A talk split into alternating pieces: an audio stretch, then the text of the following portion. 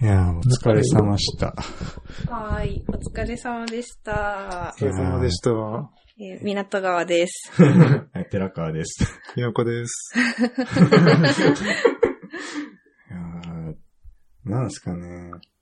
まあなんかでも、敷居が高いなとか、ハードルが高いなって思ってるところに対して、うん。その、港川さんの漫画で、うん。こう、まあ漫画というか本とかで、うん、なんかそのハードルを下げてくれると、うん。うん、なんかその運営側とかに対しても、うんプラスなんじゃないかなって話を、うん。ちょっと余談でしてました、さっき。ああ、そうですね。そうなんさっき、イ。スコンの話をしてて、うんイスコンって、まあ何度かそうですね、でも、話してるかな。うんいい感じにスピードアップコンテストっていう、はいはい。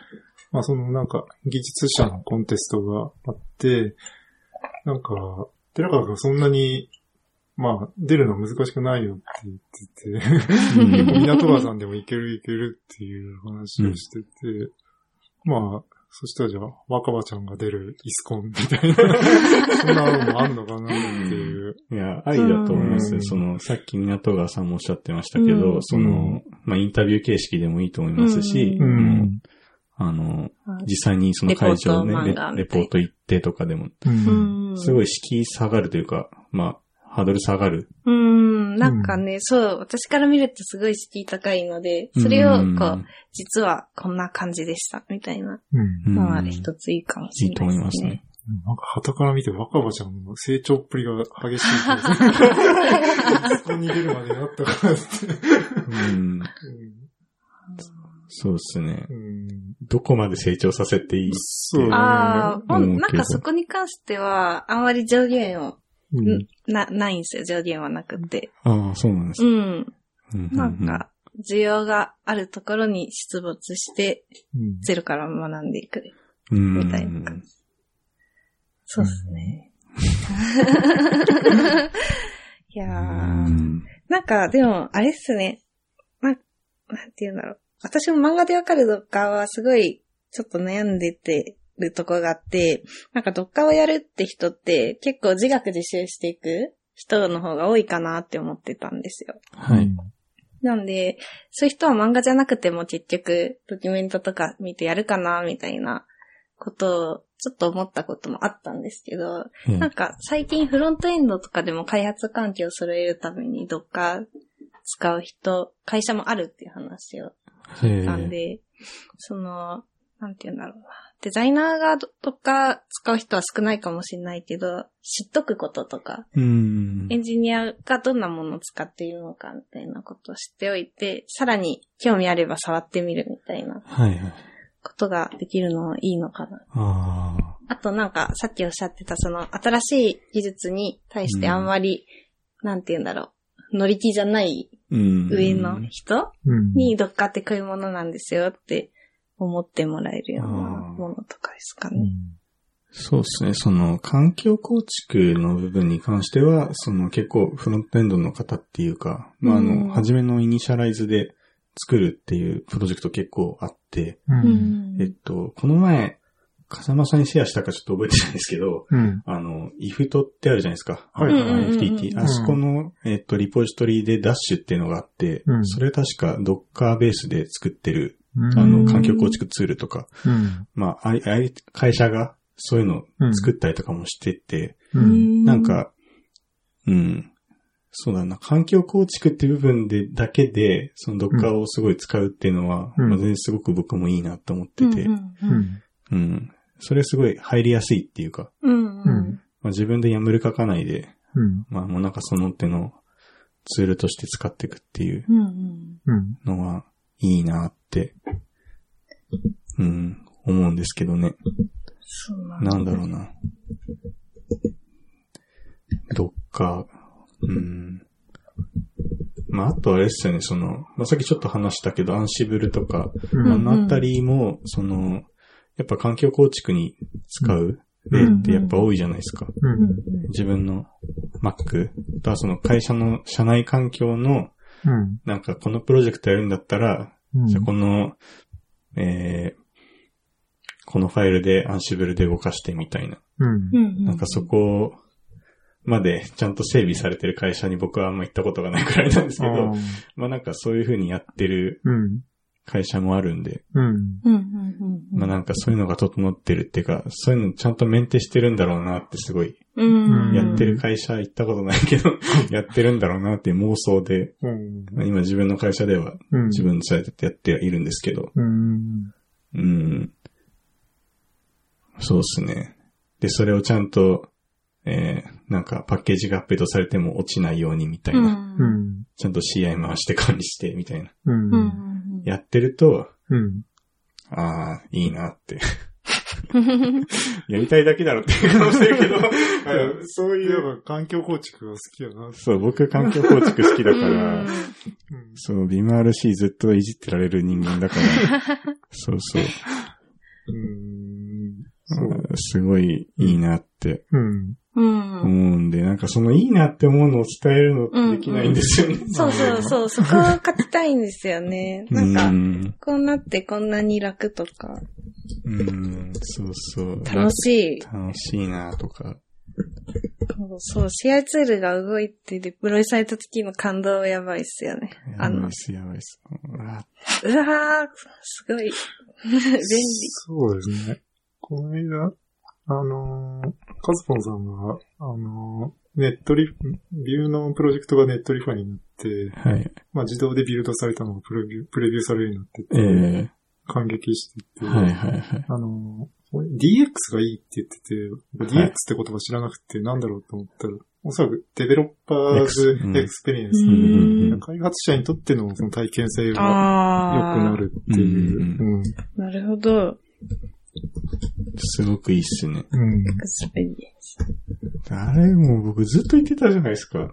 その、プレビュー、うん。ステージングのプレビューはすごい大事だよって。いや、もう欲しい欲しい。もしもし。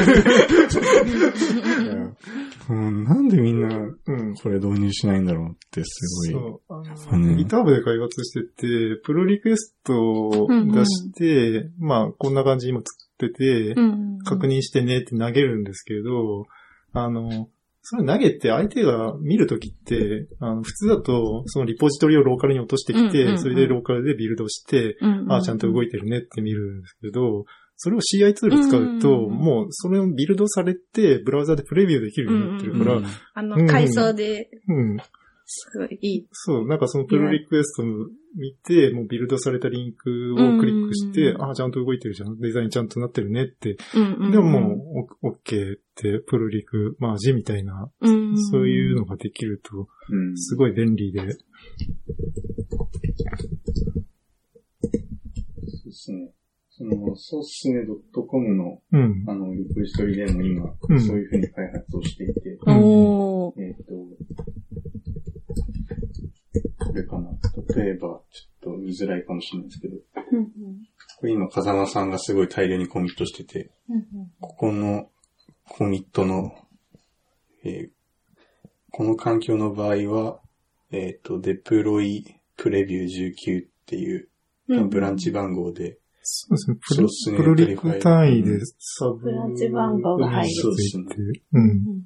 で、その時の環境が、出てくるっていう感じで、これとの差分が、そのマスターとはやっぱ違う感じで見れて、うんうんああ、ここが変わったんだねってビューを確認できるっていう。うん便利。そうなんですよね。うん。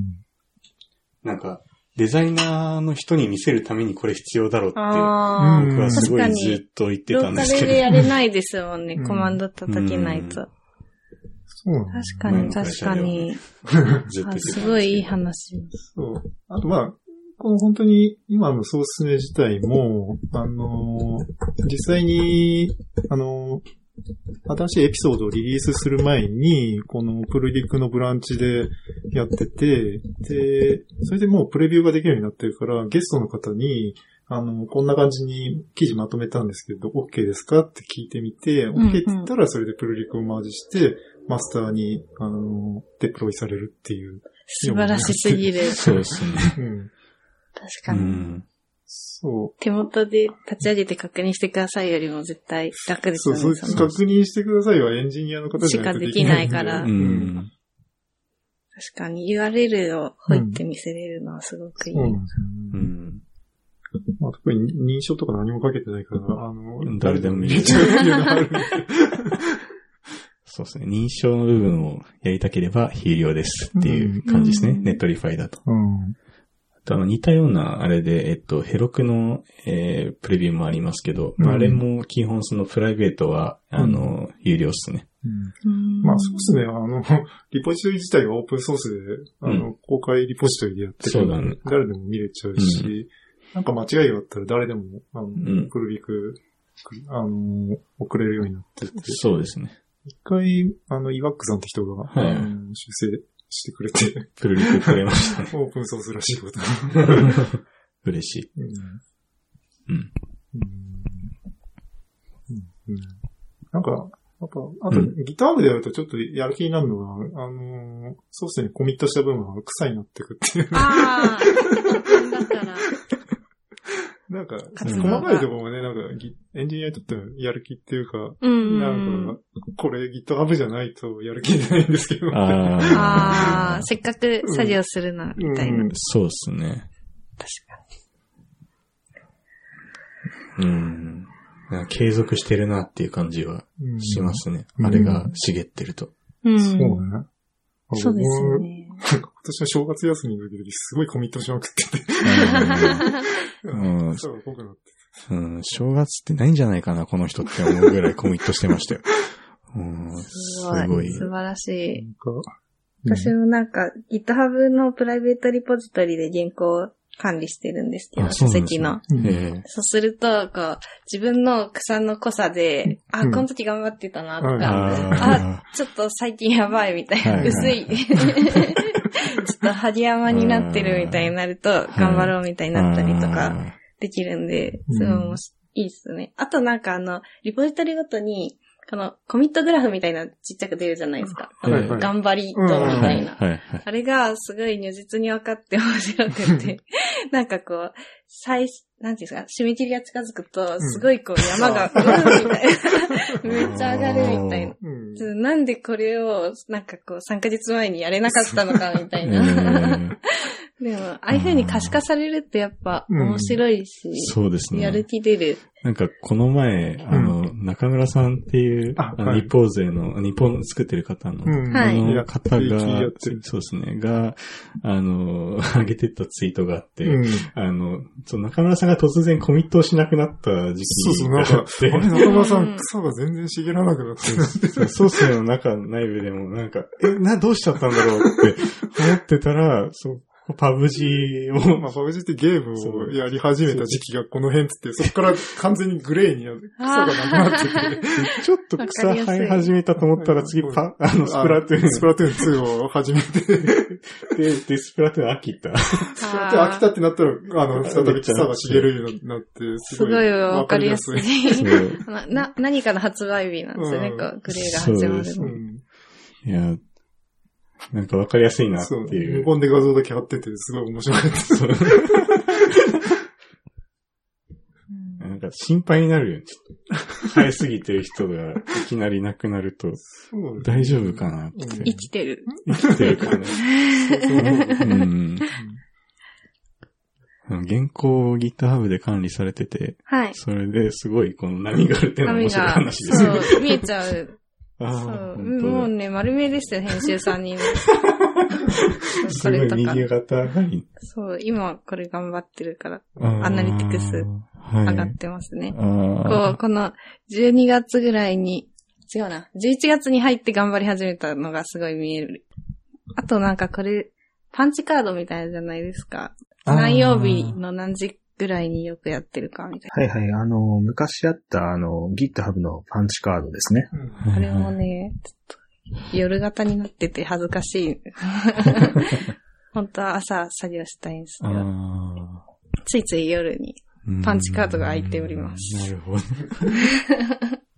うん。Google Analytics でもああいう訪問者が何曜日のどの時間帯に来るかっていう。あー見えますねうん見れるまあ、ソースネとかも結構、うん。お昼ど、平日のお昼時に聞いてくださる人が多くて、やっぱりお仕事、朝通勤中とか、うん。その後お昼に聞聞くとかが多いのかなと思って、うん。まあなんかそのアナリティクスを見て、じゃあ朝9時にリリースするとちょうどいいんじゃないかな。すごい。そうですね PDCA。うんうん素晴らしい。アナリティクス見てると結構面白いですよね。うんそうっすね。すごい。そういう人が来てるうんうから。んアナリティクスか。アナリティクス、そうですね。アナリティクスの本はですね、結構自分で言うのもなんですが、いい感じに仕上がっていて、そのアナリティクス本って基本的に、あの、私の観測範囲内ではですけど、その、このボタンを押すと、このグラフが見れますっていうのが、こう、永遠と続くみたいな本が多いんですよ。うんで、それって、なんかこう、公式ドキュメントにも書いてあるから、うん。そうではなくて、こう、実際にじゃあ自分のサイトの集客数上げたいとか、うん売り上げ上げたいって時に、どうアナリティクスを使っていくのかみたいな。うんそれを、前職の4年間で主に EC サイトの制作と運営をしてたんで、ほうほうそこを絡めて書こうっていうので書いたんですけど。じゃあちょっと、お二人にはちょっと、お見せします。すごい。あの、朗読とかしなければ全然大丈夫なので。は 例えばなんですけど、そうですね。なんか、最初にその、いきなりアナリティクスを触ってみようっていうよりかは、そもそもアクセス解析ってなんでやるんだっけみたいな話をか書いておりまして、はい。なんか、最初の段階でマーケティングの話とかを結構入れてるんですよ。3C とか 4P とか。で、まあ、誰に対して何を売りたいのかみたいなところがないと、そもそもどこを分析したらいいかわからないよね、みたいな。あとはその企画との連携ですね。企画さんとの連携で、例えば、アナリティクスで分析してくださいだけ言われたって全然わからなくって、どん。な人に向かって何を、どんなものを提供するのかっていうこの実際の企画から制作っていうところが一本筋が通ってないと、例えばこう、あの、売り上げを上げたいってだけ言われた制作者が、ウェブデザイナーがデカデカとセールっていうバナー赤と黄色で作って貼りましたってなったけど、実は戦略としては高級路線で売っていくジュエリーだったみたいなのだとその戦略とその表示が一致してないから失敗したりとか、うんあとはその、ここでぶった切れてると、その検証の時も、どこを検証したらいいかわからない。その、ユーザー数を今増やしたいのか、売り上げを増やしたいのか、PV 数を増やしたいのかとか。うんなので、ここを一貫させることが大事だよねっていうのを書いてて、結構、あの、エモい感じになってるんですね。一章の。すごい、あの、いい意味でエモいです。いいエあの、やっぱこう、企画の人とエンジニア例えばその、あの、Git だと、デザイナーとエンジニアの協業を実現するツールだと思うんですよ。ええで、アナリティクスはじゃあ何かっていうと、技術し、非技術者と、あの、企画さん、じゃあすいません。非技術者と技術者を戦略レベルで融合させれるツールかなって思っててう、ん協業ツールの一つ。うん。で、その、アナリティクスって難しそうっていう風に言う企画の人とか人事の人って多いんですよね。えで、例えばその、この数字が見たいんだけど、代わりに見といてって言われることがすごく多くて、えその、クリックポチポチしていけば見れることうんのデータなのに、その、なんて言うんだろう、仕事がエンジニアとかデザイナーに降ってくるっていうのがすごくもったいないなって感じてて、なんかね、そこを、うん、解決できる本を目指して書きましたね。うん。そう。そうなんですよ。やっぱりこう違う業種、企画とその制作ってまた別のものだから溝がどうしてもできちゃうじゃないですか。ええ。なんかこう、企画さんはこうしてほしいって思ってるのに、制作にはそれがうまく伝わらないとか、うん。あと企画側も売り上げ、この前やったイベントの、あの、チェックがしたいんだけど、アナリティクスを見る術がわからないから、うん。こう、うまく PDCA が回せないとか、うん。なんかそこら辺をこう、うまいことやれるようにするっていうのが理想で書いてますね。いや、すごいですね。その、自分もその GA のそのうん。試験ってのがあって、うん、ありますあね。れ、まあ、なんか2年ぐらいの更新なんですけど、うん。まあそれ自分も取っててちゃんと。で、それ見たときにう、んやっぱこう、それってやっぱこう機能的にこうどんどんまあバージョンアップしていくんで、毎年こう、うん。問題の内容もまあだいぶ変わるんですけど、うん。なんかそういうなんか、問題のなんかこう、なんていうんですかね、それをその予習するための本っていうのは結構いっぱいあるんですけど、うん。じゃあ結局何がしたいのかっていううん。のが、まあそれだけだったらやっぱわかんなくて、やっぱこういうその PDCA 回す理由とか、うんまあそのそれが GA にこう紐づけてうん。書いてあれば、うん。なんか、そうですね、ちゃんとうん。理解して。使ってくれるんじゃないかなって。そうね。うん。エモいストーリーを。ストーリーエモいストーリーそう、エモいストーリー。そうなんですよ。いいっすね。う。うんん。そうなんだ。そんな、なんか資格持ってんだ。その割に全然そうっすねの GA とかさ、解析してないじゃん。だから、そうそう、ちゃんと使い方が分かってないか全部ら。話をしていこそうう。僕全然アナリティクスをわかんないっていうか、雰囲気でポチポチして、こんな感じで来てんだなぐらいしか。はいはいすごいい、スペシャリストがねえ。いたじゃないですなんかで。そんなこと言ってくれないか。うん今知ったみたいな。シェアしないから。僕はじゃあ、宮本さんの本で学ぶから。あ、もう、ああれですよ。でも、いいですよね。うんこう、アナリティクスプロフェッショナルがいると。いやいやいや全然、毎、毎年更新されちゃうからね、すごいね、あれ。う。うんんでもなんか、あんま、ていうか、ストーリー性がない。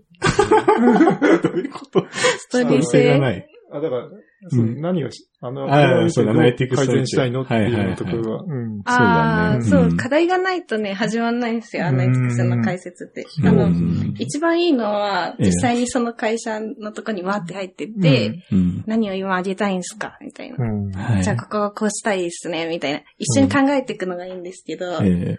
まあ、そう、一方的なセミナーとかだと、うんみんなみ違う課題を抱えているから、うんそうもいかないじゃないですか。そうっすねってなると、共通の何か課題を見せるっていう。うんそれがこの若葉ちゃんがインターンシップに行った会社がうん結構ヤバめの会社で、若葉ちゃんが頑張るっていう ストーリー。インターンに救われる。そう。そう、ヤバめっていうのはあれですね。まあ、ちょっと、こここから先はネタバレになっちゃうんですけど。ええうん。まあ、インター、これはウェブ上で公開されてますね。漫画でわかる Google アナリティクス1話でググると、リスナーの皆さんも見てみてください。出てくると思うんですけど、インターンシップワクワクするんですけど、配属されたのはなんかいい感じにする部っていう、すごいなんかやばそうな部で、なんすかそれって若葉ちゃん言うんですけど、こう、このビルで働けると思ってたのになんか、すごいボロい小屋に配属されるんですよ。うん。で、まあ、改善してもらうわって言って、ボロい小屋に行くっていうところからですね。ボロい小屋で改善をする。うん。まあ、結構う、ん。アニメとかでもよくある、潰れかけの部活を。そう、そうそう。結構ね、王道パターンですけど。うん立て直していくってういう。ん。はいはいはいまあ、そんな感じですねうん。それをこう、Google アナリティクスと絡めながら、う。うんん。こうはい、若葉ちゃんが、こう、ビシバシ、問題点を指摘していけるような、うんなるほど。そう、うん強くなる若葉ちゃんが。すげえな、インターンシップ先がそんな状態だ。うわーってなっちゃうけど。うん。企画の人向けなんですあそうですね。とか、あの、実はですね、ターゲットが、ここの初めににあって、意外とあの、エンジニアさんとかデザイナーさんでも、うんアナリティクスって見ることはできるけど、ちゃんと使えてるっていう自信がないとか、うんあと、しゅクライアントさんに集客してくれとか、売り上げ上げてくれって言われても、具体的に何をやればいいかわからないとか、うっんていうところを、こう、解決するようなっていううんものを目指してて、ここに、こんな方におすすめっていうのがあるんですけど、企画営業担当の人ですね。こういつもプログラムやウェブデザイナーにアクセス解析のデータを出してもらっていると。いい加減自分でもやれるようにならなきゃ、みたいな。うん。なんでこう、テクニカルな部分に苦手意識を感じてる人っていうのが一つと、まあ、あと人事担当ですね。結構あの、私も前職で一瞬、その、ウェブデザイナー兼人事みたいなこともしてて、で、その時にこう、いろいろやるわけですよね。こう、採用サイトにどれぐらい人が来て、どれぐらいそっか申し込まれてるのかっていう、うん。見て、こう PDC 回すんですけど、その時も結構アナリティクスが活躍したんでその話とか、あと、まあ、フリーランスのエンジニアウェブデザイナーの方で、その、まさに、あれですね、顧客のサイトの作成だけじゃなくって、運用もやってとか言われた時に、じゃあ、アナリティクス導入しました。どう、なんか提案していこうかっていうところですね。うんう。ん。うん。そんな感じで設定しております。はい。うんうんうんなんか、こう、制作を担当してるエンジニアの視点としては、はいなんか普段作るものが、結局どう評価されるかってところが、なかなかこう、見えづらいうと思うんですん。よね。なんか、そういうのがちゃんと、なんかさっきの課題として、こう企画があって、それに対する戦略がずれてて、こう繋がんないみたいなところが、だからそれが改善されると、その制作するエンジニアも、結果がそうですねこの数字に結びついてくるっていうのが見えるとすごい、うん。やっぱモチベーションにつながるなっうんていう。確かに、うんそうなんですよね。なんかよくわからないけど言われてきたものを作って、うんなんか知らない間にまた次のタスクが来るみたいなのと、こう、よくわかんないですよねなんか。指示通りにやったけど、なんの、こう、そもそもそれがずれてなんかあてみいな。ったたのかうんな。あ、そうそうそう。そこはね、本当伝言ゲームになりがちなところで、うん。そう、その話も書いてるんですよ。みんなこれを読んでくれみたいな気持ちで読むしかないですね。書いてます。あとはなんか、セッションとか PV の概念とかも結構図解で書いてたりとかして、その、最初、初心者の時つまずくのって、PV セッションユーザー数全部同じちゃうんけ、みたいな。そこの何が違うかわかんないとか、どういう時にそれを見ればいいかわかんないとか、っていうのを結構書いてて、マジっすか？読むしかないよ。そう書いてるん興ですよ。味ある。うんぜひぜひ。。あの、ページビュー。ページビュー、セッション、えでも GA 埋め込む、タグ埋め込んでんだったらページビューとセッションとかの、うん、ままああ、そうね。ねまあ、いわゆるな、なんか、概念あいっぱい来てんな、みたいな。数字としては見れちゃうから。敷、敷地的な設定とか設定あるのあるコード上に確か。知らななんかあるから、そういうのとか。た。何も教えてくんないから。なんで、学ぶ。ねそう。あとは、あれですね。ディメンションとか、カスタムディメン指ションとか標とディメンションの違いとか。ああ、ディメンションっていうそのがこまでやってるんだ。そうそう。これ、これがディメンションだよとか。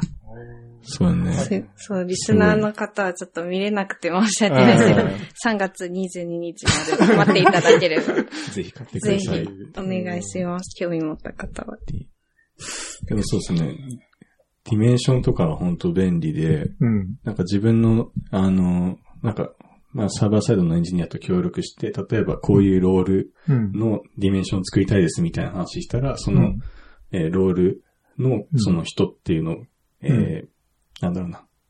まあ、分けてうん。表示したりとかすることもできるから、うん。例えばその、あの、EC 関係のうん。プラットフォームやってんだったら、うん。このお客さんだけちょっと絞りたいですみたいなことがすごい簡単にうん GA で見れることができるんで、うん。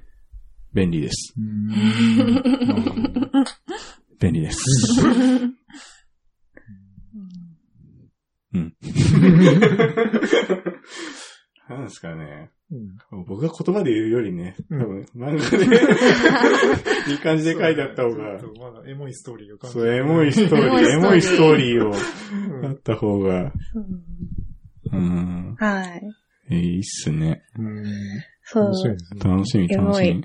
え進捗はどんぐらいなのえ、進捗は、うん。うん。まあでも、あの、あの、全然3月22日は間に合う予定で。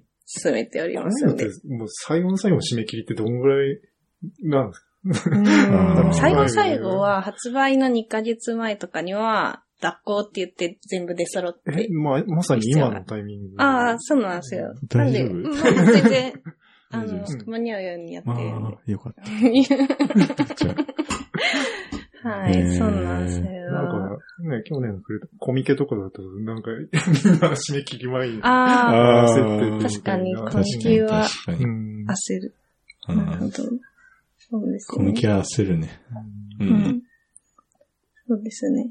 あの、紙の本だとだいたい2ヶ月ぐらい前に全部書き終わってる状態にして、そこからこう流し込みって言って、組版してくれすくださるんですよね、出版社の。えーで、そこから、えっ、と、最、えっ、と、初校っていう、初めての学校の校って書いて初校っていうのが出てきて、うん。あの、誤字脱字ないかチェックうん。してっていうのを、えっ、と、合計3回やるのかな？初回最高、あと一番最後が年功って言って、へー念じるにこうっていう、はい念のための念ですね、多分。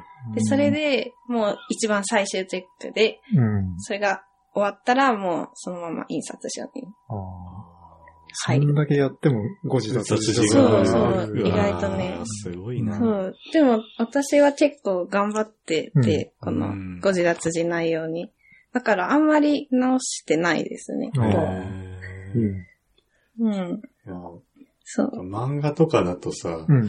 そう、漫画のイラストの中に入ってるセリフとかってうん、やっぱ、あれじゃんね、そのあずさんの作ってるようなテキストリントとかではいできないからあさ、そうそうそう。そうすごい、しかも、画像上の時点で間違えたりねえ、大変だまね。あでも漫画の、あの、字は私はもううんクリップスタジオ上で入れちゃうんあで、ークリップ誰かに試食してもらうっていうのはないですね。ああ、そうなんですね。へえ、すごい。いや、デジタル化の恩恵ですね。紙で書こうと思ったら、うん本当大変そう。うん。あそんな感じですね。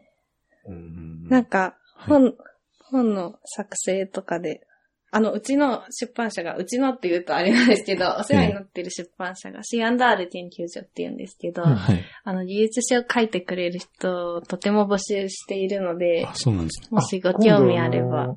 ミオさんが、あうんそうですそうです理由ミオさんの本を書かれる。書く楽しみだね、それ。うん。そうらしい。なこのんかね、間なんか面白かったのが、ビュー X の図を書こうとしたら、あの、メイドインヤミスのナナチを書いてたって、なんで、超うまかっ た。すごい可愛 い。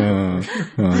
あの方読む前からう、んすごい、そうそう、なんか、ビュー JS ちゃん、ビューのキャラクターも書いててう、んそれで最初知って、なんかびっくりして、うフん。ォローしたの。アイコンになってる。うん、そうそうそう。かわいい。うん。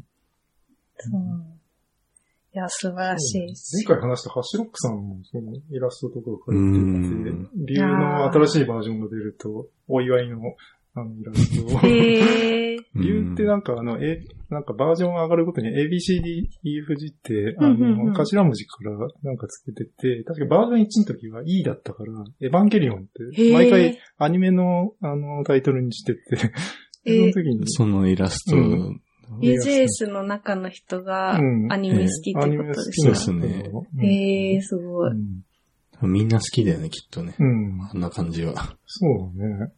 うん。E の次は何になるんですか？E、F、G、バージョン2が G で、その時はゴーストインザシェルで、こここがう機動隊かおーうんなるほど。そっか。で、今最新の2.5が、えっ、L? と、レベル E。そうだね、レベル L でレベル E。そと、富樫さんの作品。あー。えー、すごい。結構コアなところうん。やっていく。そうなんですようね。ん毎回なんかその予想があるんだよね、次の。あー。そうですね。頭文あ字これだかの、ら。アンドロイドみたいなう感じですね。ん。オレオみたいうん。うん。な。うーん。GA、本買ってくださいっていうところで、ソースのリスナーの皆さん。もぜひ、ありがとうございます。なん。か本書くとか興味あ、ある。本書くあ、そう。あの、えーもしご興味あれば、そうっすねそうっすの、ねね。強調ではなくても、単調でも。あなんだろうなんだろうね、二人で、二人じゃなくてもいいですけど。ポッドキャストのポ始め方ッドキャスト始め方。ああ、面で。も僕らが書く宮川さんがほとんど解説してると思うん。まあ、なんすかね。なんか、ネタがあれば、うん。やりたい感じですソースメディア、まあ、うん独自に、うん。なんか、最初技術書店で出すとかでも面白いかもあーそうそうですね。一旦書いてみる面白そううんうん。あれだとページ数とかも自由なんで。ううんうんうんうん。うんそうっすね。その、まあ、そうですね。なんか、そうっすね、めっちゃ言う。テキストリントとか、はい。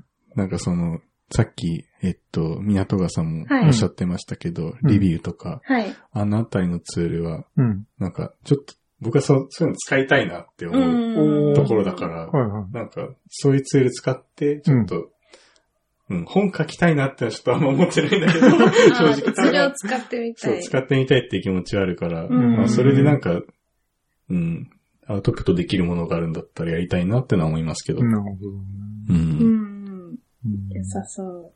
まあ、なんか、まず書きたいと思思うような内容だったら、まだブログとかにして、そうですねそこから本に持っていくっていうのが、うまあ、ん。港川さんのも、いや、いい。最初、そうですねブログにアップしてかうら。うんん。そうですね。なんかブログにアップすることで需要あるなとかないなとか、そうそう如実にわかるんですうよねん、そうですね。で、需要あるってわかれば、自信持って、あ、これを書いていけばいいんだなってなるし。ううん。ん。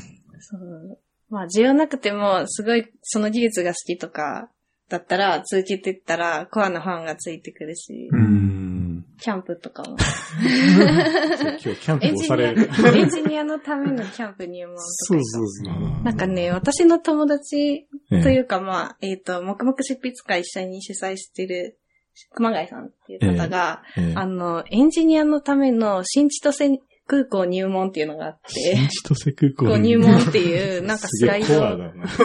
なんか、作業に集中したいときに、新千歳空港に行くためだけに飛行機に乗って、うん。で、新千歳空港は住めるみたいなこと言ってへて、ー。本当になんか、うん。なんか施設がすごい整ってるんですよ。ショッピングモールもあるし、静かで集中できるし、Wi-Fi もあるみたいな。電源もある。うん確かに。あ昔そういう映画ありましたよね。なんか、実際の事件を元に、あの、した、まあフィクションなんだけど、ターミナルっていうかな？海外で、あの、飛行場に着いたら、なんかその人の祖国がなんか、あの、なんつうの？内戦になっちゃって、で、なんか、ああの、国籍がなんか、な難民みたいなのになっちゃって、なくなっった。そこからもう、あの、飛行場の外から出れなくなったってういう、ん。これなんか本当実在のそういう人がいて、で、そこで、まあ、空港だからまあ、設備あるから、うん。それでいろいろ、なんか中でバイトとかして、なんかお金も稼ぎつつ、なんか生活してみたいな。い割と暮らせる。やまあ、すごい辛そうだったけど。あ、そうなんだ。うんスピルバーグだったかな。あへえターミナル？ターミナル。うんまあ、住めるショッピングモールいっぱいあるからね、最近ね。住める。なんか、前、ヒカッチさんっていうリスナーさんも言ってたけど、うん。イオンに住めるって。そうそう。ああ。住めるとか言ってねえか大好きっ子はそう。大好きっ子なんで、あの子。イオンが好きなんだ。うん。面白いっすね。うん なんかね、何でも揃ってるよね。そうだね。イオンだったらね、葬式もやってるからね。え？まあ、葬式やったら、イオンブローカーなんだけど、あの、うんイオンが紹介。葬式会社を紹介してて、まあ、葬式って結構お金かかるんだけど、うん。イオンのお葬式っていうパッケージでやり始めて、それが結構安い。えどまあ、ちょっと問題になって、その、なんか追加料金とかが発生しちゃって、んななんだこれみたいな、いうふうにはなったけど、へえ。まあなんかその、低価格でめるっていう。すごいね。カーコン総裁というか、人生のイベントを抑えるビジネスっていうのは手堅いですよね。すごいな。ベネッセとかもなんかそうそうそうリクルート生まれてから。そそううそう、死ぬまで。うんうん。墓場まで。うんゆりかごから墓場まそうねでは違うこと、ことわざかもしれないけど、ちょっとどういう意味か忘れちゃった。なんかね。そうですね。そう。うん。でもその分あれ、ベネッセだと個人情報をすごい抑えてたのが流出しちゃって、大問題になってたけど。そうだね。そう。うんなんかね、リクルートとかもその考え方っぽくって、その人の人生に関わるイベントイベントでリクルートが関わりたいみたいな。うんはい。だから、あの、最初赤ちゃんの時は、なんだっけ、あの、なんか今、スタディサプリとか、はいはい。で、あと、うんあの、大学生になって、うん。リクナビうん。使ってうんで、次ゼクシー使って、みたいな、こあう、ーうんイベントイベントに差し込んでて、あうん賢いなって。人間がいる限りなくならないですよね。そうだいようね。イベント的なもの。なるほ。ど。なんか、冠婚葬祭系のサービス、なんかできたらいい。でも、若葉ちゃんと学ぶ観光総裁。需要はあると思うけまあ、ど。需要はあるよでもね。なんかサービスじゃなくて、うん観光総裁自まあ。変な話、なんかその人生で1、2回しか経験しないことって、手続きを何したらいいかわかんないとうんか、みんな困ると思うんですよね、うん毎回。困りますね。うん。それはありかもしれないですね。まあなんか、マナーとかで僕たまに困りますね。わかるあの、ご祝儀とか。そうですね。うんとか、なんだろう。着てく服これでいいのかとか。あの、毛がついてたらダメとかね。そうですファーがついとかてたらダメ。、まあ、なんだろう。食食事のマナーと。とか、な、なんだろう、細かいところだと、うんなんかその、普通のご友人の、うんその、結婚式に行く場合と、うんうん。その親族のうん。時に行く時に、うんなんか違いがあるのかとか、ああーたまにこう、わからなくなる時が。あ。あ、なんか、今度、いとこの結婚式行くんだけどあそうそうそうその時なんか、髪黒く染めるかなとか、戻そうかなっていう。そうそうそうそうそう。さすがに、ウィッグとウィッグとか、そう、そうひ金髪ダメなの？ダメなのかなとか、いいんじゃないの？別にいい？いとか。うん。で、まあ、そうそうそう。その遠い親戚なんで、ちょっと、うん。あの、そう熊本まで行くんですけどその多分、最近会ってないんで、うん。ちょっと驚いちゃうかなとか。ああ。まあまあ、まあなんかこう、そ、そこはちょっとあれかもだけど、なんかいろいろちょっとマナーとかあるかなってやっぱ思って、うん。でもなんかそれも、ググ、ググるとまあなんかいろいろ出てくるけど、まあそうそうそうそうそう。なんかね変、なサイトもいっそうそう、なんかなっていう。う。うんん、わかる。そう。確かになんかこう、なんていうんですか、なんか、ご祝儀とかも、目上の人だとお金じゃなくてプレゼントにしないと失礼とか、ね。とはいえなんか別のサイトではこう、お金が結局嬉しいですみたいなの書いてあったりとか、うんどっちだよみたいな。あるある。うんうん。いやそうですね。めでたいことですね。ああ、そうですね。おめでとうございますあはい なんか僕はまあ、まあ、嬉しいですけどね。そうですね。素晴らしいことですよ。熊本楽しみなんだけどね。うん。熊本はよく行かれるんですか？あ、いや、全然行かなくてですね。ああのー、2年前か1年前かに一回九州一人で旅行したことがあって。それ以来ですね。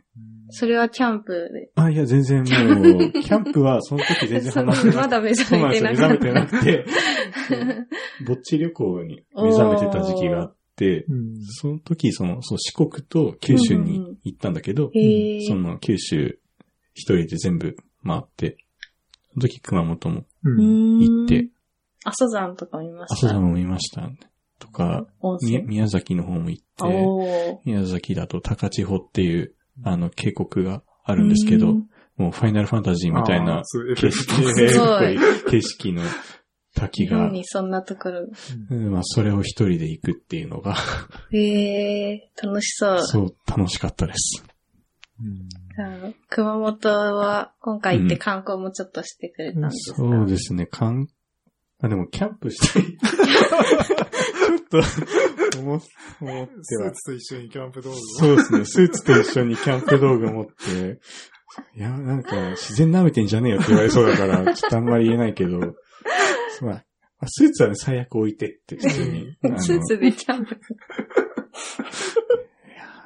焚き火なんかしたら火、あ穴開いちゃうよね、スー本。当ですよね。危ない危危ない。ない、危ないって。そうそうう。ん、キャキャンプ。熊本あったかいのかな？寒いか。あ多少は高いかな？多少は。うん、どうなまあでも、そん、どうなのね？わかんないね。なんか最初は近場から始めた方がいいかもしれない。なんかこあまあそうです、そうですう、ね。そう、いざという時うんに、やばいみたいな。うん。確かに。家に帰れる。公園でまずやってみるみたいな。ああ。そうですね。なんかね、近場でそうですね、やってみたいっていうのはあって、うんなんかうまくいけば、僕今週末にちょっと行きたいなって思ってて一人で。もうすごい。で、それが何、2、3回ぐらいうまくいけば、うん。ちょっと、あの、プロの人がい、あの、知り合いにいて、へえあ。の、キャンプのプロ？キャンプっていうか山のプロがいるんですよ。山の山のプロがいて、まあ、キャンプもすごい多分できるって言ってて、うん。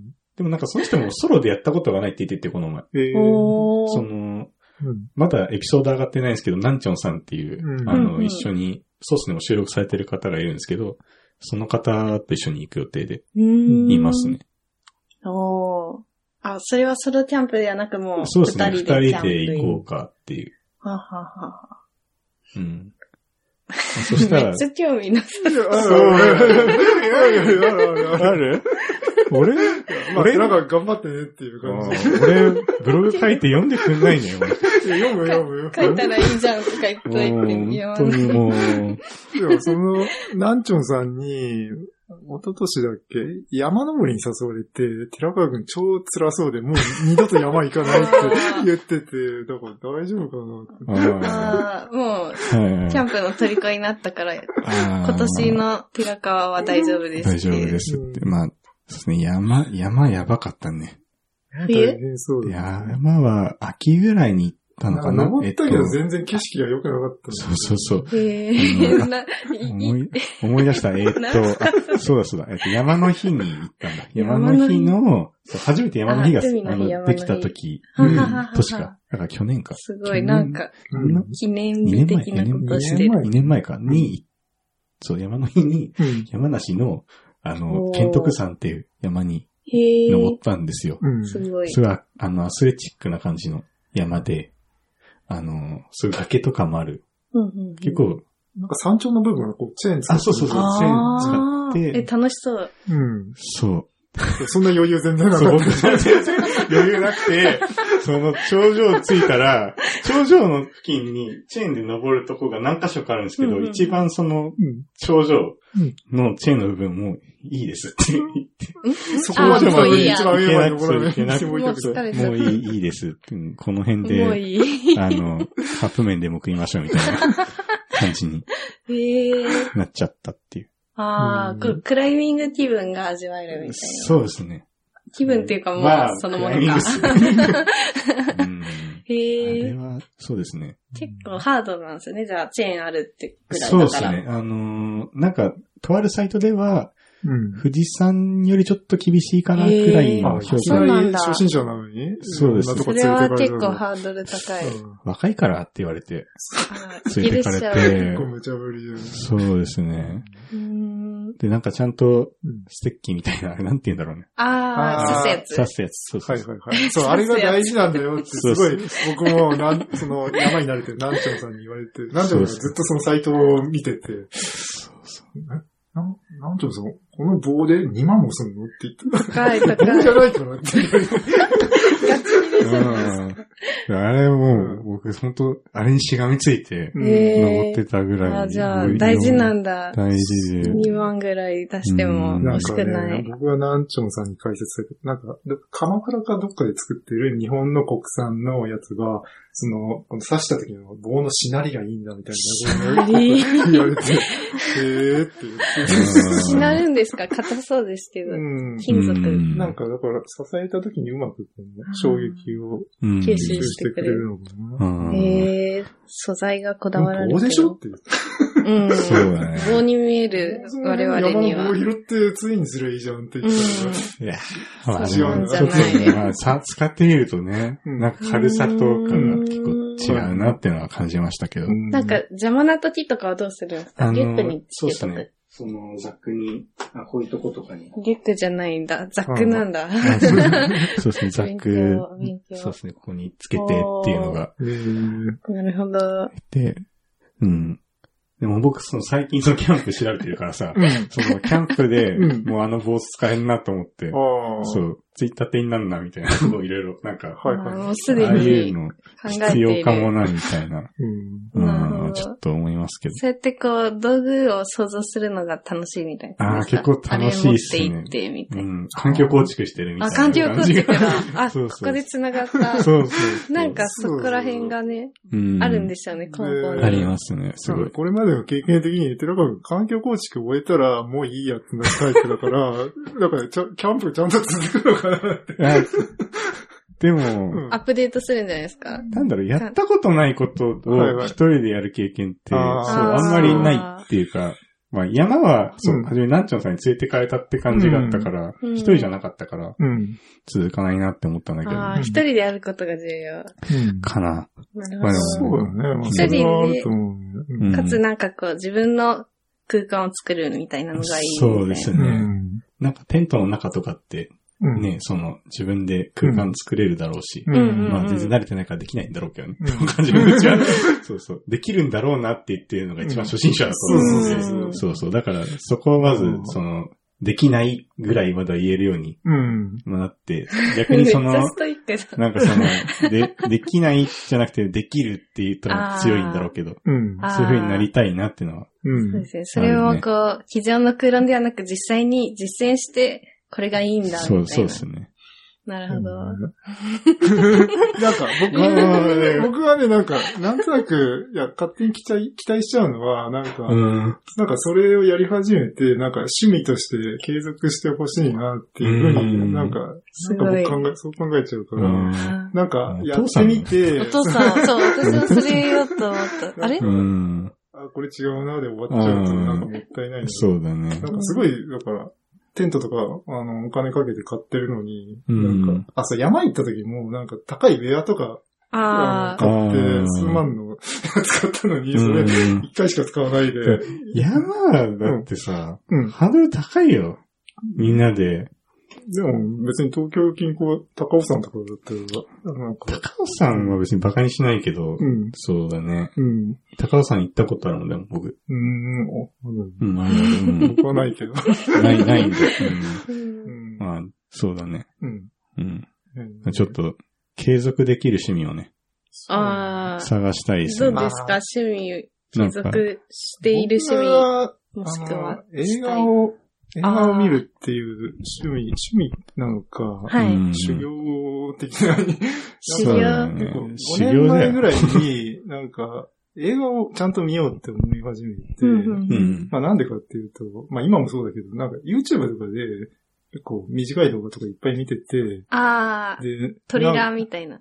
うん。あ、トレーラーっていうか、まあ普通になんかネネットで面白い動画とかを見てて、で、まあなんかそのネットにいっぱい面白い動画があるのに、なんか未だに映画館では2時間の映画をやってて、なんか映画館で何やってんのかなって、なんかちょっと根源的な疑問が自分の中にできたの。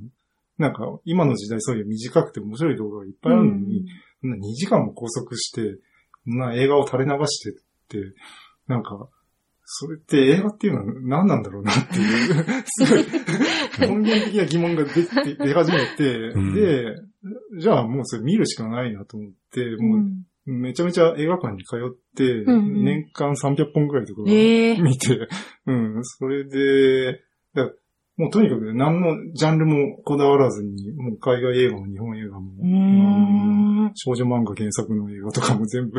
やってんの片っ端から見て、で、なんか、なんとなく100本ぐらい見ると、あ、なんか映画ってこういうもんなんだなっていうのがちょっと分かってきて。悟りが生まれるうん。うんで300本ぐらいになると、結構なんか、それは、ちょっと言葉に、自分の言葉として語れるようになってきて、なんか500本ぐらいになると、だいぶもう、あ、自分はこう、映画にはこういうものを求めてんだなっていうのがすごい、なんか、へえ。あの、出てきた、そういう体験があるんで、うん。すごい、じゃあ、千人みたいですね。なんですかね。日本百名山とかでも登ればいいですか、全部？いや、それにじゃハードルとハードル高い。ハードル の設定をうんうんちょっとじゃあ。なんか、まあ、よく言われる、なんか、あの、小説とかも、うんなんか SF とか、SF の本とかも、なんか1000冊読まないと、なんか語れないみたいな はあ。話がはいはいはいはい。よくあすごいって、うんだから映画もなんか1000本見ないと、なんか語れないっていうか、あの、映画だとネットで、なんか町山智博さんとか、その映画評価の人がすごい、あの、丁寧に解説してて、面白いコラムとかいっぱい書いてて、それ読んで語ることはすごい、まあ、あの、すごい語りやすいんだけど、うんうんうん。で、もなんか、まずそれを読まずに全部自分で見に行って、わからないなりに全部、あの、見てみて、それで解釈してみて、そこでなんか批評家の人のい、あの、話も読んでみると、あ、あれはこういうことだったんだ。でも、この人が語ってない、こういうところも実はあるよね、みたいな、そういうの。そういうの そう。それがすごい求められてる。うん。なるほどね。うんすごいな、深いな、映画。あの、映画館のバイトやってたことありますよ。学生のへ時、そうなんですね。2、3年ぐらい。すごい楽しかったです。ーあれ、上映中とかは暇なんじゃないです上映中、そうですね。私はフードって呼ばれてた、そのポップコーンとかコーラとか出す側だったんですけどー。う、ん。あの、すごくいいバイトでしたね。あの、混むときはガッて混むんですけど、平日の夜とか結うん構、そんなにもう混まないので、楽な楽しかった。楽 そう、あとね、あの、うん一番楽なのが、チケットもぎりあ、もぎり。で、うん。なんかね、なんていう名前で呼んでたかな？なんかね、専用の名前があるんですよ。へなんだーっけな？あ、フロア。フロアって呼ばれてました。へフーロアの人はチケットもぎりと、うんあとはその、映画館の上映がうん。終わった後にゴミ掃除したりとか、うん。あとはなんか盗撮してる人とかいないかチェックあーあとか。うんでもフロアが本当に人気で、私もフロアに入りたいですって言って、たんですけど、まあ、一番忙しいフードにー配属し、あまあ、それもすごい楽楽しい。忙しそうだよ、だって。フード大変だよ。なんかね、ポップコーン切らさないように常々こう、やるし、そう、なんかね、うんやたらとメニューが多くてう、ん。なんかね、ホットドッグもあったし、うん。うん、なんか映画館特定されそうな感じで、なんかね、いろいろ本当にあったの、いろいろ。ソフトクリームをこうやって出したりとか。はいはいはい。うん、そう、楽しかった。ソフトクリームもあるって。あとね、なんか無料で映画が見れた、スタッフ特典として。社員さんにうんハンコもらって、うん。これ見ますって。だからうん、なんか今年間300本って聞いて、うん。あの、なんか週1とかでもバイトに入って、うん。その映画を見たらよかったのにって思う。まあ、あの、映画館によっては違いますけどね。うん。なんか、ルールとかは。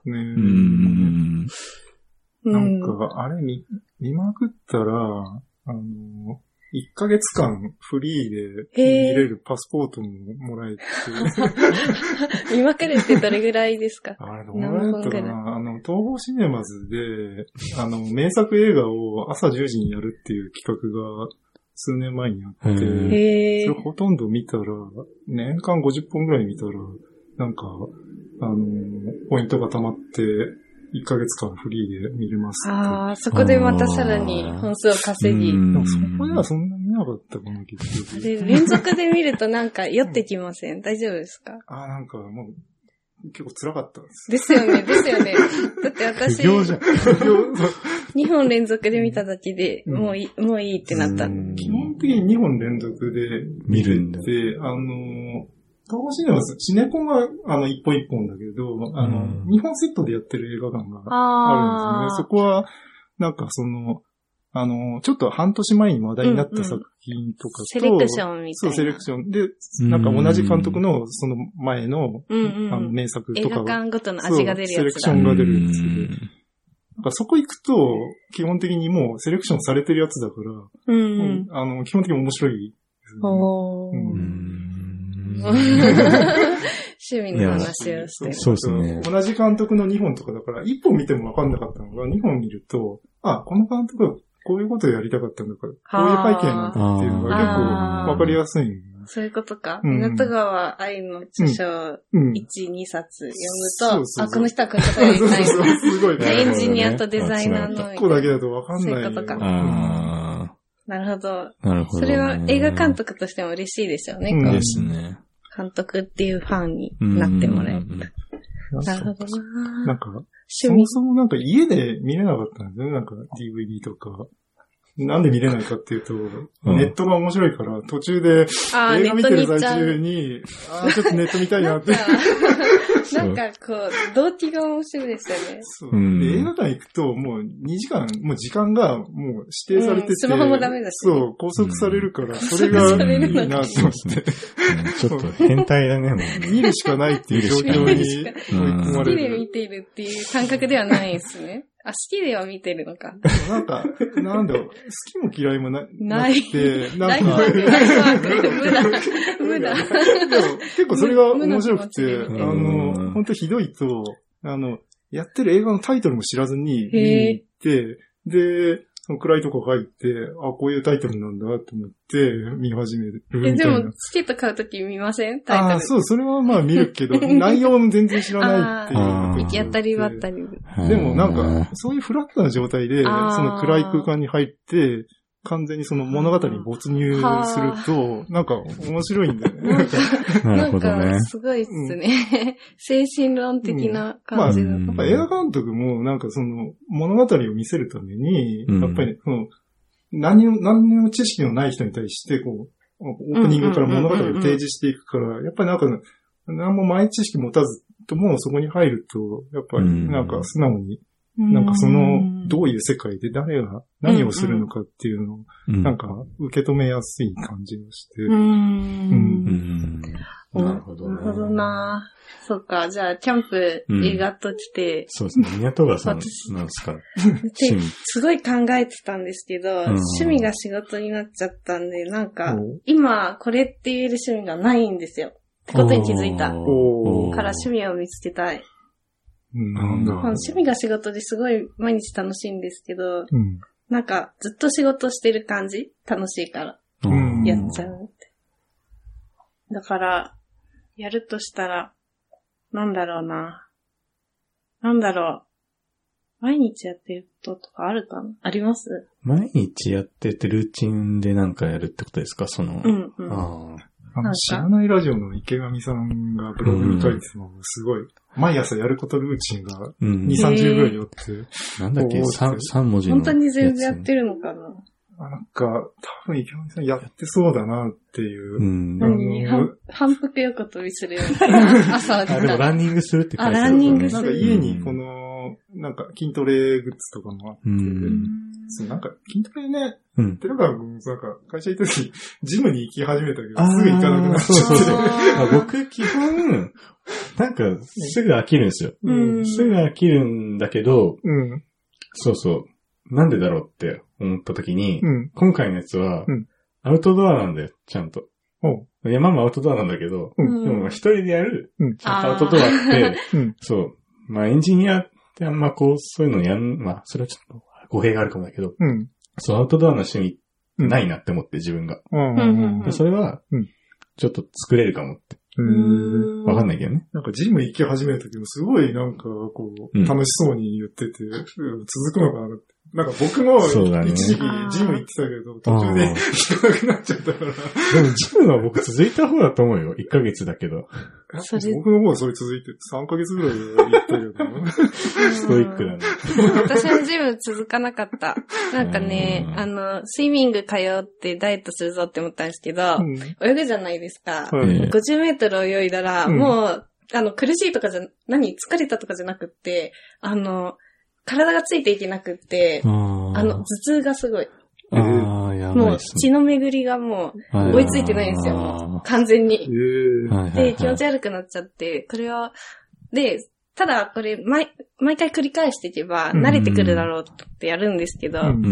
それを1週間2、3日で頑張っていっても、一向に改善されないんでえ、これはもう、私は泳ぐのに適していないっていう。えなんか、ちゃんとインストラクターに見てもうらう。ん、あー見てもらう。そう、なんかねね自由遊泳コースみたいで、いつでも泳ぎますみたいな。うんなんで、水泳はやめまして、そあ、うなんか、ちゃんと理由があっていいと思う。うん。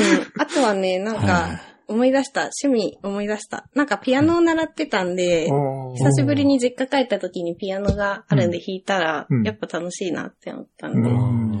なんかそれを再開するか、もしくは合気道みたいなことをやってたんですよ。中学生の時に。う。うん。んで、なんか社会人になると、一気に習い事ってやめちゃいません？なんかこう、うん。大学生ぐらいでやめちゃうんですけど、うん。小学生の頃ってこうん。う、ピアノとかいろいろ習ってたのに、なんか大人になるにつれて習い事ってやらなくなるなって思って、うんやってる方もいらっしゃると思うんですけどう、ん。で、なんか、最近格闘技を始めようかなって思って、そしたら、あの、格闘技が好きなエンジニアの方がそういえばいたと思って、黙々執筆会でうん。知らった人で、あの、イカのアイコンの人なんですけど、その人になんかおすすめの格闘技ないですかって言ったら、うん。なんかフィリピン、フィリピンのなんか格闘技があるみたいな。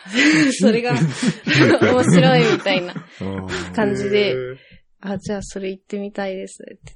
でああとはなんか太極拳みたいなやあつーはいはいはい中国っぽいやつとか、あなんかいろいろあるんだなと思って、う。んん。なんかその、戦うとかじゃなくって、なんて言うんだろう。その、か型とかがあるんですよ。うん。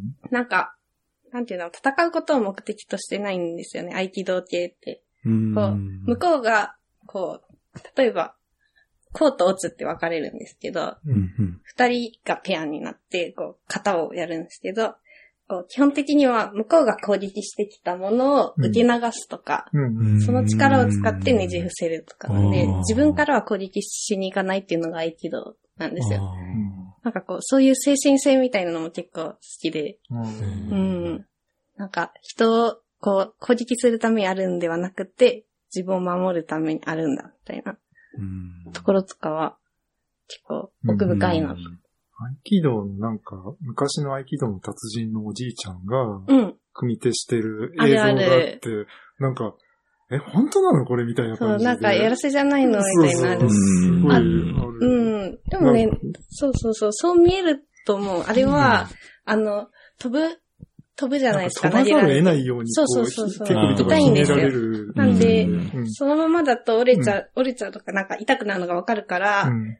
事前に飛ぶ練習をしてるっていう。なんで、あの、飛ばされる側も技術がちゃんといって、うん。それで普通だと単に大怪我するだけで終わっちゃうから、うん受け身の練習っていうのは本当にたくさんします。転がってバーンってやるやつですね。へそうなの？合気道。合気道。面白い。ー寺川君はもう今日合気道。合気道？ソロじゃないですそよね、の合気道。道。あ、あ、それ太極拳と太かソロでできるそうっすね。でも体を動かすのは、うん。あの、大事だと思います。まあそうねうんね。実際エンジニアうん。として仕事してると、うん。やっぱ動かすなんて手首しか、ね、キーボード叩くしかないから。それで、あの面白グッズがあって、うんあの、バイクデスクっていうのがあって、自転車マシンにこぎながうんら、うんパソコンできる。うん。あった。なんかねチームスピリットさんっていうところにあった。その マジか。でね、チームスピリットさんはね、筋トレが好きな人が結構いて、あの、ゆるふわ、なんだっけ、名前がちゃんと、正式名称があるんですよ。えーと、ゆるふわ筋トレ部。えーと、フロントエンドゆるふわ筋トレ部だ。あ、それなんかツイッターのタイムラインで俺見た気がする。全然緩くない感じがそうなんだけど。でね、なんか、私がそれに入ることになったのは、なんか誕生日に荷物が届いて、なんだろうって見たら、もう腹筋ローラーっていうのがあるんですけど、はいはいはい。ご存知です。かわなんか棒だけついてて、ここに車輪があって、あーはいはいはい。それでこう腹筋鍛える。うん。あれが、なんか、お誕生日おめでとうございます。ハッシュタグゆるふわフロントエンド筋トレ部って書いてあって。ガチな感じのもうん。のそうそう。なんかね、たまに、この前ミートアップが一回あって、それはなんか、みんなで筋トレをした後にうん。LT をして、うん。最後になんか、あの、タンパク質大事じゃないですか。だから、こう、うん鶏肉、うん。サラダチキンをはいはい。てお手製のものを作ってきてくれた人がいあてー、それをみんなで食べて、うん。プロテインで乾杯するっていう。健康的でいいっすね。チームスピードさんの勉強会、うん僕らも一回行ったよね。多分あのーあー、なんか、お肉作ってた。そうそうそう。お肉、あ、鶏肉。鶏肉だったっけなアカウント名が腹筋ローラーのあ腹筋ローラーさん力を信じろっていう。うんうんうんあーそうそう、その人です。あだいたいその人 そうだそうだ、一回行ったね、イベントね。うんうん。よしこさんとかもこう、あーそうだねよしこさんはいはい。そうだね。すごい。よしこさんすごい人だ。ああ。うん。そっかそっか。腹筋ローラーね。も う腹筋ローラーも俺買ったんだけどね。おやっぱね、やっぱね、続かない。いそうなんだ。え、でも、一人でやることじゃないですか。や、あれ辛くないですか？すごい。や,、うんやってます？たまに思い出したようにやってますあ。本当ですか？偉い。あの、ハッシュタグでつぶやくといいですよ。今日何回やったそしたら、か絶対ファボられるよね。腹筋ローラーさんは確実にファボってくるんで。はいはいはい。それでこうモモチベーションン。ああなるほどなるほど。ちゃんと言うことが大事ですね、やって。そう。うん、なるほど。手間が何なら継続するのかなっていうのが、ちょっとキャンプ僕は、まあまあまあ。なんだろう。そうだね。なんか、続けてほしい。ああの、まあうん。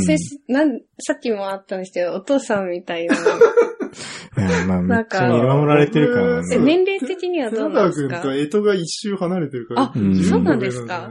え、なんかうん、近いと思ってました。あの、あれ？一回りですか？うん。うん、人回へ、り蛇ですか？え、馬年僕は馬だかうん。ら、そう。えっと、多あ、分そう。そっかそっか。あ。一個、そう。あー、惜しかった。私も馬だったら、三に三匹の馬放送だった正ら。直のね、うん、そうだ、そうだね。馬だかからね。馬か。いや、そうなんですよ。まあ、へーつ続くか続かないかって言われたら、うん多分ね、本当ハマれば、うん。続けざるを得ない状況になるんだよね。うん。まあなんか、ハマってしまった状態。ただ、たその、ハマってるっていう感覚がないかもしれない、もうその時点で。その、風間さんみたいに、その映画ずっと見続けてるみたいなくらいに、好きなのか好きじゃないのかもわかんないぐらいの状態あでー、ライフワークになってる。そうそう。僕は知り、なん、知りたいっていう気持ちがあって、それは、はいはい。うん、あるか。そうだね。ハマってるかハマってないかっていうとあれだけど、一回その、うんうん。野球をずっとやってた時期があっあーそうそて、うそれが、その、えー小学3年から、えっと、高校3年までずっとやってたんですよ。すごい。だからそれはもう、好きか嫌いかもわかんなくて、その最終的に嫌いだったかもしれない。あうあ、ん辛くてあー、でもそうなりますよね。ずっと続けると。寺川君の、あの、高校の時すごくて、もう本当に全国、ええあれ？準決勝まで甲子そう園僕の一個後ろの代が、うんそう、準決勝まで行ってて、えーすすごい。部員が200人ぐらいいるね。はー200ちょいぐらいかな。すごい。練習きつそう。やばかったっすね。朝から晩まで炎天下。朝から、そうです、ナイター施設があったんで、うんちゃんと夜やってて。すごそうそう。うん、そう、そういうのだと、うん。何ですかね。やんなきゃいけない。い。うんうんうん、やん、使命感がはい。やっぱあったんです。うん。なんか親にも来てもらうしとか。ううんん。なんかやるのが当たり前の状態みたいな感じになりますよね、それはうん、だからちちゃんとセルフブランディングできてないんだよね、多分。だから多分そう、結構やっぱその親に来てもらってとか、うんその風間さんにこう言われててとかってあるから、やっぱ自分は自分でうん。こう、そう、なんかちゃんとセルフブランディングして、うんちゃんと自分を見てもらおうっていうのがないから、僕はあんまり今。なんだろうな、ブランディングっていうか、自分にとって何が課題なのかっていうんそうだね学生時代だとやっぱりそういう周りの環境とか、親とかが、課題を与えてくれるっていう。そうそうそう確かに確かなぜ腹筋ローラーをやらなきゃいけないのかっていう、そねこが自分の課題になってれば多分続く。そうだ。ね。に。なるほど。うん。課題課題、かなんだろうな。そこにこう、いかにこう、うん。ロマンを見出していくかみたいなところ、うんなんだろうか？エモさわかんないエモさ私もわかんないけどな。ああ、私もわかんない。だって私今趣味ないから探してます。募集、募集中。マジっすか。キャンプでもいいし、キャンプしましょうじゃあ。キャンプしよう。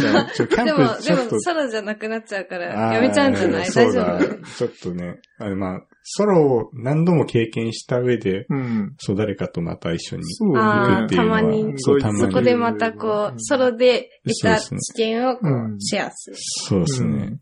まあ、ちゃんとソロでやるっていうのを、うんまずやります。うん。キャンプ。でも、ソロでキャンプ怖くないですか？正直。大丈夫ですか？ななんか、鍵とかないんですよ。いやー正直ちょっと怖いっすよ。そこがまたいいのかな？うん。そこでも、を乗り切れる怖さが分かってないんですよ。正あ直。ーその、どこ、どんぐらい怖いのかなっていう。でもだって、あの、お金払って使うキうんああ、ャンピン施グサイト設だったらいいはいはいかはいも。普そうです通ねの、なんか、よくわかんない山とかだとちょっと怖いけど。怖い。怖いっすね。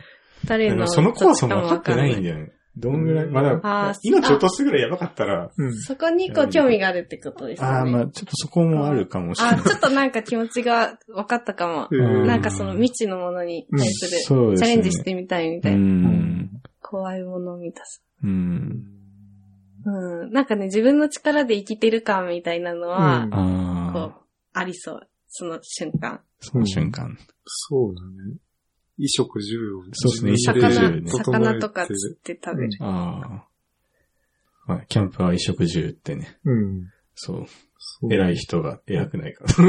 ブログで書いてあった。そっかなんかそういう意味では、ちょっとキャンプに近いかもしれない話が、うんあの、荷物を最小限にする持ち物、ミニマリスト。あれもちょっとね、憧れて、うん。はいはい。荷物少なくしてたりする。えーけどね、なんか6ヶ月ぐらいすると増えてるよね。ミニマリスト、まあ、ちょっと話ぶれるかもですけど、うん。今日機材めっちゃあ重くてすごい、ミニ。マリストっていうか、うんそう、それ軽量化したいなってすごい思いますね。うん。そうすると、またなんか違うものを変えて、環境経済。構築だ。そう、環境構築。もう iPhone だけでいいんじゃない？うん。でも iPhone だけでどんぐらい撮れるのかな？どそううなんだろうね。うん。まあ、クオリティ落とさずにうん。いけたらうん。いいなって思うんですけど。うん。うん。うんうん。あれですね、じゃあ、キャンプ配信お願いします。ああ配信ね。うなんかわ、うんあ、Wi-Fi 環境とかなくても、うん録音自体はできるか。そうですね。録音は、録画はできますねいや、。生で配信してほしいね。あー、あ、キャンプ YouTuber。キャンプ YouTuber ってめっちゃいて。えそうなんだすごい調べてて、それ。いや、本当もう、プロがいっぱいいるんですよ。最近調べ物が YouTube 記事になってる。そうそうそうそうそうそう。YouTuber。いや、あの、芸人のヒロシさんっていたじゃないですか。ヒロシで。猫ヒロシ？あ、違あ、くてあ、、ヒロシです。ヒロシですっていう、あの人も今キャンプにすごいやってて、あの、ヒロシキャンプっていうの、ヒロシちゃん。や、チューブやっててすごい人気なんですよ。へえ、そうなんだ。そのヒロシが使った、そのザックとか、結構人気が出てて、へえっと、ー DD ハンモックだったかな？の、ブランドの、ブランドがあるんですけど、その、そのバザック買ってて、うん。へえ。そうそう。あ、それはヒロシが、これがここがいいんすよって紹介するから売れるみたいな。そうっすね。ああ、すごい。プロキャンパーだ。そうなんですよ。キャンプ YouTuber もめっちゃフォローしてるんで、今。あのキャンプ YouTuber ってジャンルがある方初めて知りましたかめマジですかいやめっちゃ面白いっすよ。へえ。うん。なんか人によっては、もうなんかその、なんていうんですかね、その現地に行ったところを、まあ、ただ撮影してるっていう、まあ人がほとんどなんですけど、うんまあちゃんとこういうそのキャンプ道具が、あの、こうこういうところが良くてみたいな、自分はこういう風にカスタマイズして使ってますみたいなのとか、すごい言ってこだわて、りがあるのが。すごいこだわりがそうですね、あって。うん。ああ。もしかしたらなんですけど、キャンプと相性がいいかもしれない、ええ。あの、私の知人で、漁師免許を持ってるウェブデザイナーっていうのが、漁三師代漁漁師はあの獣あーマジかいいのへえうん、なんで、そその人とかだと、キャンプはやるのかわかんないけど、なんかあれですよね。自給自足。うんそうですね。でも、ガチですよね、漁師って。がそうなんか、あれなんだっけ、タイトル忘れちゃったけど、漁師の免許持ってる人が書いた漫画があっへてー、それすごい面白くて、はいはい。どこだっけ？なんか、兵庫とかの方の山の方に住んでて、うんうんううんん。なんかエアガンの免許持って、漁師免許持って、うーん。なんか、イノシシ撃ったりとか、鳥撃ったりとかして、うんすごい。で、そこの村で、なんかいろいろ教えてもらったりとか、へえ、うんうん。なんか、そう。そこに対してはあんまり興味はいなかったです。あ漁師はー。漁師か。まあ、あれ、やっぱり、裁かないといけないから、命をいただくっていう、そこうん、僕はそこちょっと興味あるけど、はいはいはいまあそこは、そうまあ、またキャンプとは別そうだね。なんかこう、最初のうん一歩がちょっとこう。う、うん。うん。大変そうな。そうだね。まあ、とはまいえず、そうそう。まず、ゆるキャンリスペクトだから、まずカップ麺でいいかなと思ってるから。そうそう。確かに。いきなりゆるキャンが、うん。そう僕の描いてたキャンプってもうサバイバルのイメージだったから、うん。